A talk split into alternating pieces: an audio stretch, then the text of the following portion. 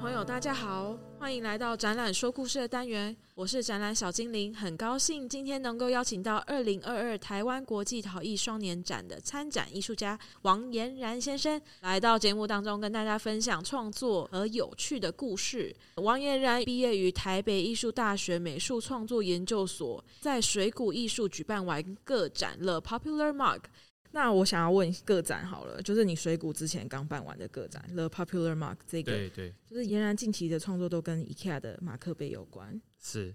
那是什么样子的契机，或者是什么时候开始以 IKEA 马克杯为主题，这样开始创作的？其实从二零一六就开始了，然后那时候做的第一件作品叫做临摹，哦、那那一件临摹它是。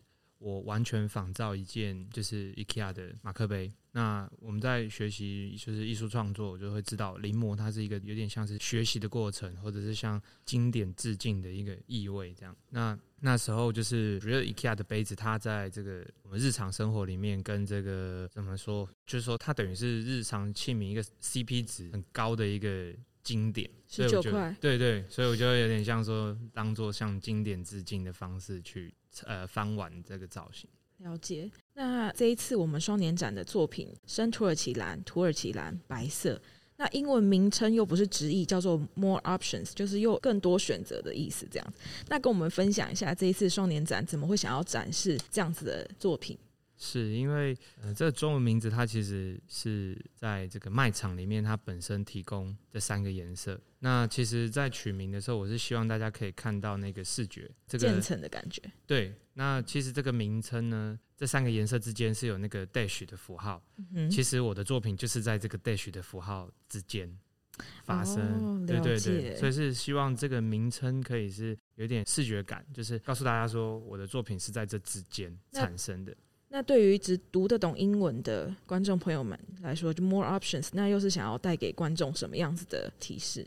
呃，就是我们在卖场里面呢，其实他们提供给我们的选项是非常既定的、非常公式化的。那他们可能是透过市场调查或者是成本的考量，而而得出的产品。但至于我们来说，我们都知道，其实光是蓝色就有非常多的选择。尤其我们可能有画画、调一些水彩、颜料等等，就会觉得说，其实其实我们生活某种程度是被制约的，或者是是一个公约数化的状态。了解。那这一次的展示方式有点特别，可以不可以简短的跟听众朋友们分享一下是什么样子？这件作品它它是有二十一个杯子，呃，有造型相同，然后颜色由深至浅的蓝色组成。然后这个杯子本身的造型，它是挪用了 IKEA 的经典造型，还有量产瓷器相对稳定的一个色釉的系统。那我在呃 IKEA 既有的三个颜色之间，透过釉药的实验，然后把这个渐层色系打开来，这样子，那它会是一连串的一个渐层的序列。那它的展示方式是弧形的，有一种铺排开来的感觉，这样。那怎么会想要用陶瓷这个媒材去做这样子大量生产，在讨论这个生产消费系统的主题？我觉得这可能跟我的学习历程有关啊，嗯，因为我从高中开始就是在就是英歌高职，现在叫英歌工商了。那它有一个陶工科的这个技职体系里面学习，那那时候就是把我们训练成未来是要进入产业工作的一个一个角色嘛，呃，训练这样。那到了台艺，它其实工艺系的时候，它其实是比较是属于工作坊式的创作。那在这之间，它就会有一个落差，对，一个是产业的生产，一个是陶艺家在工作室的生产。这个落差是来自于制作觉得有落差，还是看作品的考虑程度？就是从基本上的逻辑跟对于陶瓷这个材料的这种价值观，就是完全是不一样的。那我创作会在这个量产跟这个工作坊式的生产这之间，就是找到一个模糊性。我觉得就是跟这个历程有关。那怎么从高中、大学，然后再进一步的到北艺大研研究所，然后把这一系列的作品衍生出来的？嗯，高中的时候其实是学习都是产业面的，然后就是要生产、制造、设计等等。那到了大学，就是学习到陶艺的创作、工作坊式的陶艺家的逻辑。那进了硕班，他其实学习的是艺术创作嘛。那他其实就是希望我们反思我们的人生的经历、学习的历程，然后可以变成我们创作的养分。所以在硕班的时候，自然而然就会比较带有问题意识去看待所有跟自己有关的的事情，譬如说陶瓷。逃逸，然后现在生活的的这个环境啊等等，了解。所以那个时候，IKEA 的杯子才慢慢出现在你的创作里面。呃，事实上，那个杯子其实在进硕班前就开始就开始有这样子的思考了。对，那在硕班的过程中，嗯、其实是把它越来越完整化，这样是对。像像刚刚有谈到，就是我一开始只有做一个临摹，简是手做完全 copy，还是手做之后拿去翻模？是手做的完全的复制，但是它那个概念其实就是临摹嘛，就像以前画素描，有一个石膏像一个经典在那边，你就是用手。去把它描摹下来。那那一件临摹呢？它也是一样，我就放了一个 IKEA 杯子在前面，那我就手拉胚，然后开始雕塑它的把手等等，然后把它接上去，就是一个临摹的过程。那这件作品其实也让我意识到，其实过程可以是创作，在劳动的过程可以当成创作的一部分，是这样子。是，所以后来呃到了硕班，就是把这件作品更完整化。临摹这件作品呢，它就变成是生产力计划的一个雏形，这样。那生产力计划这件作品，它其实是大量临摹，把自己视为一个生产机器，然后好像在一个提问的感觉，就是说，哎，这个时代的陶艺家或者是说创作者，那要怎么生存下去？因为大家可能购买这个 IKEA 的杯子，就是很便宜又很划算，CP 值又很高，但设计感也很好。那就是好像透过这样反复的操作这个造型，然后变成是一个提问的感觉。所以，因为刚刚有提到生产力计划，是现在所有创作作品都是生产力计划的一部分，还是生产力计划它是一个单独的作品？生产力计划是一个单单独的作品，然后是俨然近期入围二零二三年桃园国际艺术奖的作品。是因为这件作品呢，它其实是从二零一八开始，然后持续一直到。现在，然后甚至到二零二三的一个创作计划，那它的组成就是像刚才谈到，就是不断的临摹那个白色的最常见的 IKEA 的杯子。那透过这个工匠，把自己视为工匠的这个生产，然后好像去对消费文化的一个很经典的符号，一直反复的操作，就会产生一种好像我要跟机器对抗啊，或者是嗯一种无所适从的。一种呈现吧，嗯，那这个过程它其实就是作品的一部分，它并不是只是最后的那个杯子才是作品。了解，因为这件作品还有结合了大众互动的影像部分。是因为当你生产了这么多杯子，这些杯子要何去何从？其实你也不知道要怎么办，所以我就想了一个办法，那我就拿去摆摊啊，就是把它卖出去啊。那其实，在去这个首创市集。然后卖我临摹 IKEA 的杯子，就觉得这想法应该是蛮有趣的。这件事开始做了吗？已经开始做了。嗯、对，所以才会有那个影像的记录。那我很好奇，就是客人们拿起来，我想说，哎，这不是 IKEA 的杯子？会有人有这样的疑问吗？有啊，对，因为很有趣的事情是我带着一个造型完全一模一样的一堆杯子，然后在一个首创市集里面贩售。嗯、那远远看到他们就会觉得说，嗯，为什么会有一个？摊位这么的工厂，工厂对，这么的一致性 这样子。那他走近一看，我才会跟他分享我的整个的概念。那其实很多有趣的事情就从这边展开。那其实这个过程，我就会放一个 GoPro 或者是手机在旁边侧录，然后把他们的反应录制下来，然后最后剪辑成一个影片。跟这个生产力计划的其他的没有卖出去的作品的杯子一起一起展出。嗯，那买家有没有特别什么反应？你觉得印象深刻的？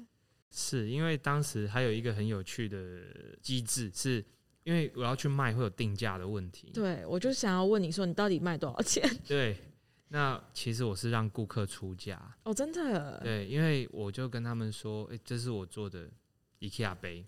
那它在造型跟这个颜色上面都是跟工厂的几乎一致。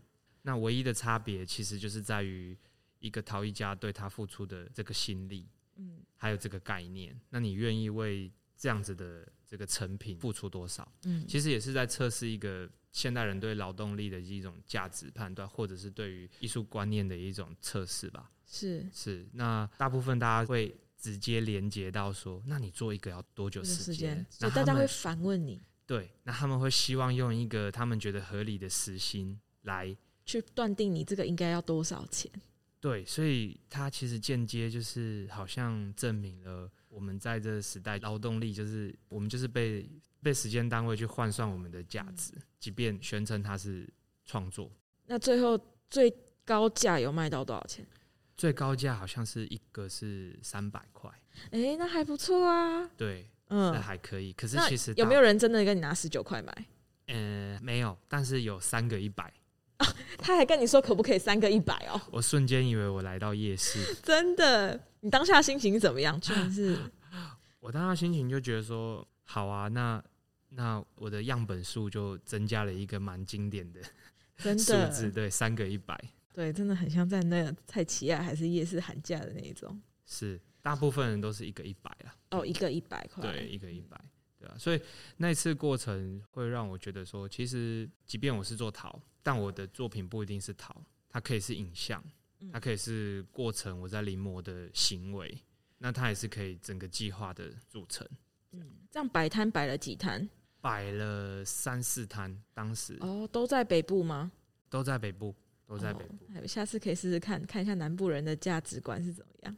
他说四个一百啦，没有啦，不一定，对，不一定，但是真的过程很有趣，是，尤其是你那个心境的转变，因为你是一路从一团土，从零到有拉胚，跟他们花了很多的时间做了这样子的 IKEA 杯子，然后再去贩售，而且你又是贩售第一线的人员，你是最能够第一时间接触到买家情绪的人。然后同时你又是制作者，我觉得这样子的心境有什么样不一样的变化吗？对我，嗯，我觉得这个问题，它其实在我进去摆摊之前，我就有心理准备。那因为其实身边就是一路学淘上来嘛，所以身边其实也很多朋友是在做首创品牌的陶艺品牌。那其实平常跟他们聊天，或多或少都能够接收到这样的讯息。那只是我用清一色 IKEA 杯。进入首创市集这件事情，在在那个顾客端他们看来，他们其实嗯也是有趣的事情吧，我想。所以呃，不论是在杀价或出价，或者是在真的在购买的过程，我都是把它视为是就是一个完成作品的。的过程而已，所以你那某部分又有一点抽离，因为你知道它是作品的一部分。是是，但当然一定还是会伤心的，因为卖卖一个就亏一个，真的哈。是时间一定花不止这样子。对对，所以好险就是知道自己最终会把它完成是一个计划，嗯，所以才会能够有有一个动力继续下去这样。了解。那我看一下颜然的资料，他非常特别。他最早最早与陶博馆结缘是从高中开始，然后到现在，请颜然简单的帮我们分享一下，为什么高中就来我们博物馆参展，这么优秀？没有，因为那时候是在我们莺歌高职，现在莺歌工商。嗯、那那时候学校就有这个师徒制教学的机制，其实一直到现在都还有。那博物馆这边很棒，就是它都会让我们的。同学高中的时候就有一个展出的机会，当时在我高中的时候就觉得说，哇，这就是博物馆展览的感觉，所以也是一直很开心，也很感谢博物馆有这个这个机制，然后还有学校让我们可以到外面体验这样子的展出。之后就是参加双年展竞赛了。对，之后就是参加双年展竞赛了，因为大学期间其实也是。一直都有在关注陶博馆的比赛啊，或者是展览都有来看，但是那时候可能总会觉得自己还没有准备好，所以就是没有那么积极的在投件。那直到进入硕班之后，觉得诶、真的很专心的在创作上面，然后就开始到处都有参加比赛啊等等。可能进入硕班之后，对自己的信心还有觉得自己作品成熟度也差不多够了，就可能比较自信的去投件。是，而且也比较确定要往什么方向，艺术创作这条路走下去。对对对，就是我第一次看到颜然的作品是在陶博馆二零二零的双年展。那颜然那时候是有一套的一系列，每一个都不同颜色的 IKEA 杯子，然后入选我们的二零二零台湾陶艺双年展。那时候我就很好奇，我想说，哇，怎么会有 IKEA 杯子？可是你的展示方式很特别，你是把它们每一个杯子底下又有一个木台座。就好像供奉在那边，这样一尊一尊一尊，然后每一个杯子上面有一个顶光的灯这样下来，就好像是非常高级的那种展示品，就跟 IKEA 平常在贩售都放在篮子让你自取的感觉又不太一样。那我们可以大概讲一下之前的那件作品。好，二零二零的那一件作品，它的名字叫做仿古釉系列。嗯哼，那它是由八个 IKEA 的杯子组成。然后像刚刚你提到的，就是说它是放置在这个有点像是工艺品或者是东方的一些小玩意会用的那个木质的小台座上面。对。那很有趣的是，它里面七个是东方的经典釉色，可能是有汝窑啊、青瓷，甚至有铜红等等。但是其中一个它是 IKEA 的现成物，它是真的是卖场买来的白色，然后我把它放在里面。那它就是一排这样子。展示在这个有坎灯的展柜上面。这作品它其实就是想要讨论，就是东西方的视觉文化的一种交流。就是造型是 IKEA 的北欧的西方的，然后釉色是我们东方的，然后又放在这个木台座上面。然后它涉及到的问题可能会是有，譬如说日常物件的一个意义的转变。就像你谈，就是诶，它好像被供奉起来。那它就不是日常的那个马克杯了，嗯，即便它造型一样。对。那还有就是，可能是博物馆的这个环境，环境这个机制，会让它一个是更有那种神圣庄严不能碰的感觉。是是是，所以我会觉得这个作品是也是我自己很喜欢的作品。那件作品我印象非常深刻，是因为我第一眼看说，哎，IKEA 的杯子是，然后第二眼说，那又不是 IKEA，我还没靠近看，是因为那个颜色是。就不是 IKEA 的颜色，它就不是那么的工业，它还有一些釉药的变化，然后觉得好像在我们以前印象当中，传统东方的艺术陶瓷作品上面有看过那种釉色，然后你又把它移嫁到。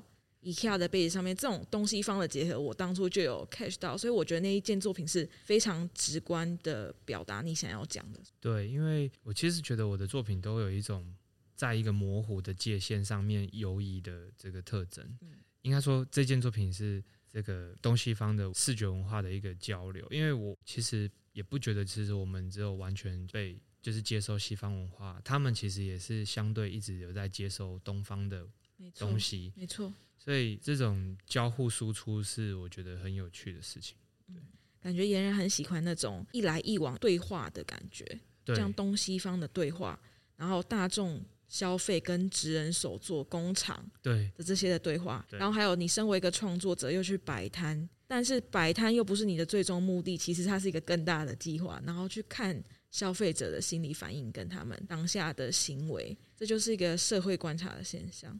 是。感觉你的作品就是都游移在这几个点当中，然后串起来一个非常大的架构。谢谢，谢谢。嗯，那这一次的这个生土耳其蓝的这件作品啊，因为我有看到照片，它是一个半圆形的展台展出。是。那只有这样子吗？还是有包含录像或是其他的媒材加入？这次是只有半圆形的这个展出，或者是说是一个弧形的一个序列，因为是。这件作品呢，这个建成它是算是很重要的一个视觉的要素，所以就没有把可能是文件啊，或者是其他的影像啊等等，就是会让它相对单纯回归到物件的那个建成这样。嗯，那因为它其实是从墙壁延伸出来，然后一个半圆形的站台这样子。是。怎么会想要有这样子的设计的？因为我这几年来作品其实有很大一部分。都是 IKEA 的这个杯子的物件。那因为每一件其实都是由这个杯子组成。那我在展示的时候，势必要透过展出的形式方式去呼应每一件作品的差异，让它需要被凸显的点更清楚。这样。那我觉得这个建成呢，它如果是透过一个弧形的序列，它可以在观众观看的时候，它是有一个渐变的过程。这样子，它的展示形式其实也是有一点回归到那个消费文化里面的某一种展示的方式。像如果比较常逛街，可能会看到这种有色票概念的东西，像是指甲油，是是是，或者是彩妆的东西，很像很像。它可能就是会被一个圆形或弧形的方式去展开来，因为消费者需要。一个一个去挑选适合自己的颜色，可是回归到杯子，其实为什么我们不能挑选适合自己的颜色？就是选项变得很少。对，所以我刻意用用一个回归到这个消费文化的这个展示的机制，这样。了解。那俨然这次受邀我们陶博馆二零二二年的台湾国际陶艺双年展的展出的心情是什么？很开心可以受邀参与展出。然后非常感谢陶博馆的策展团队，还有怡慧老师，因为相对也是有一种受到肯定的感觉。嗯，对。那因为上一次是参加两年前二零二零是比赛是，对，比赛展览。对，那我一直以为可能要到二零二四的时候，我可能才可以再投一次比赛。哦，但是却出乎我意料，这是提早有被这今年的邀请，就是非常开心这样。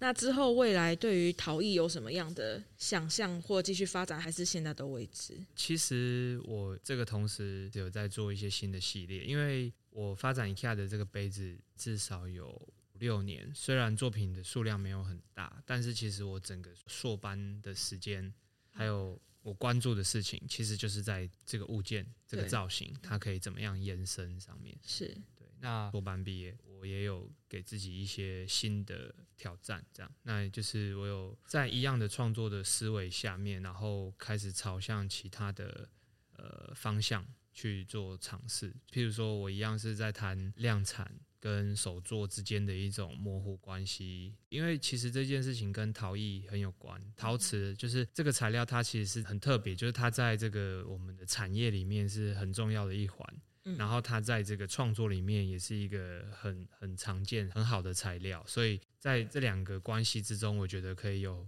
有趣的事情发生。是，那未来还会不会再继续结合其他的媒材？嗯，我想这就是不设限嘛，就是设限对啊，看到时候作品需求，如果有更适合的展出的形式啊，或者是辅助的一些方式，都可以配合。嗯，未来有想要尝试驻村吗？会，一定都会尝试看看的，只是说就是看运气了。对，可以啦，可以啦，我很期待你未来的发展。谢谢，谢谢。嗯，好啊，那我们今天就差不多到这里喽。非常谢谢嫣然来到我们的节目当中。我们二零二二台湾国际陶艺双年展在二零二二年九月九日开展至二零二三年四月十六日，以世界的形状，陶艺作为社会新动能为主题。邀请大家来陶博馆三楼特展室参观哦！我们下次空中再见，拜拜。好，谢谢大家，谢谢。